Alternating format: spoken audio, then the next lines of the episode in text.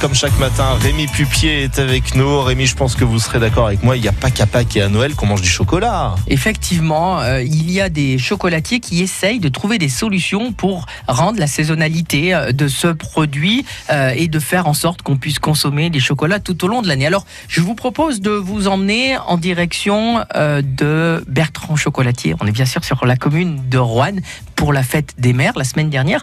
Il a sorti un chocolat avec un cœur de kunatsu. Vous savez, c'est un, fruit rond à l'écorce charnue qui a des notes sucrées et acidulées et qui, bah, euh, avait comme objectif, c'était très poétique, hein, euh, avait la volonté, à l'instar des mamans, proposer douceur et réconfort.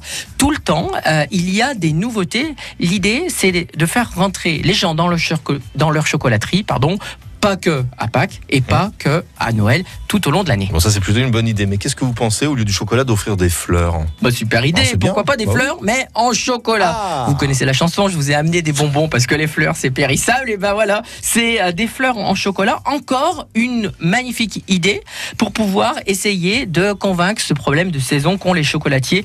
Toujours leur fameux dôme, magnifique, des vrais bijoux avec des écrins de couleurs. Vous savez, euh, la semaine dernière, euh, il a eu une page dans le magazine national Chocolat et Confiserie Magazine, Bertrand Chocolatier. En tout cas, beau travail pour cet artisan qui se bat euh, et qui veut que ses produits soient consommés tout au long de l'année. Allez, régalez-vous et bravo à lui. Merci beaucoup, bravo en effet à Bertrand Chocolatier que l'on avait déjà eu l'occasion d'interviewer dans France Bleu Matin. Rémi Pupier, on vous retrouve demain pour parler encore une fois de très bonnes choses, de bonnes choses à